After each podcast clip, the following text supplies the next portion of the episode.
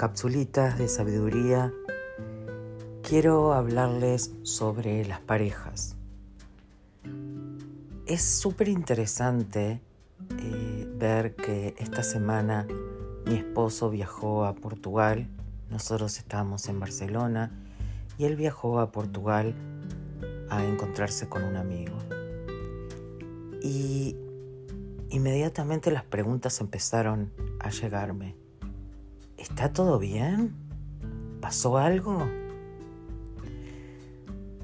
Eso me hizo reflexionar sobre la importancia de estar juntos y no pegados. Este concepto que con los años hemos desarrollado con mi esposo y que nos ha dado muy buen resultado. ¿Qué significa esto de estar juntos pero no pegados?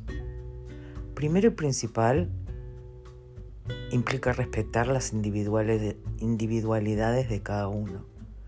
Aceptar que cada uno tiene gustos y tiene cuerpos y tiene necesidades diferentes.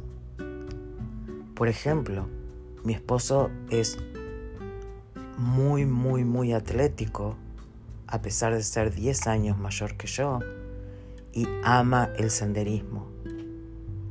Por otra parte, a mí me cuesta mucho porque sufro de dolores crónicos de columna. Entonces el senderismo para mí, si bien en la idea me parece fabuloso, mi cuerpo no lo permite. Esta semana surgió la posibilidad, llegaba un amigo de la ciudad donde vivimos muchos años, Edmonton, que se iba a una isla en Portugal que es reconocida como la meca del senderismo.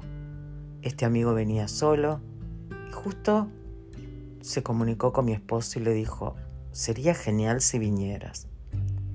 Imagínense qué oportunidad para mi esposo poder estar con un amigo haciendo senderismo en la meca del senderismo.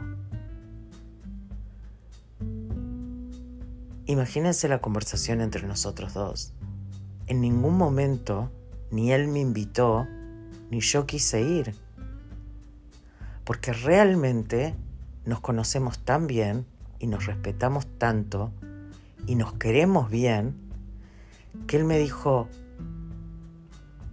eh, tengo muchas ganas de irme a hacer senderismo. Voy a buscar pasajes. Y yo le dije, me parece fabuloso, me parece excelente. Imagínense si fuéramos pegados y no juntos, que tendríamos que ir los dos o no ir ninguno. Sería una fuente de frustración para los dos si fuera para mí tener que ir obligada a un lugar donde no quiero ir, subirme aviones que no me quiero subir y hacer caminatas que no quiero hacer. Si él no hubiera ido, estaría bastante frustrado por no haber podido descubrir este lugar del que tanto se habla, ir con un amigo al que tanto quiere y disfrutar del deporte que más le gusta. Yo creo que es fundamental entender que el amor no es apego, que el amor es respetar las individualidades, es confianza, es respeto y es libertad. Cuando una relación está basada en esos principios, creo que tiene mucho más chances de poder vivir una vida larga y plena juntos, donde cada cual trae a la mesa cuando nos sentamos a comer esas individualidades, esas anécdotas, esas aventuras que cada uno de nosotros va adquiriendo en el correr de la vida y que si nos ponemos a pensar fueron las que en un primer lugar nos enamoraron de esa otra persona. Entonces yo los invito a repensar su relación, a repensar si ser independientes no es mucho más poderoso que ser una masa uniforme donde ya no se identifica a ninguna de las dos personas.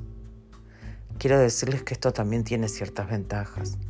Mi esposo está de viaje hace una semana, yo he disfrutado con mis amigas, he hecho las cosas que a mi esposo no le interesan hacer.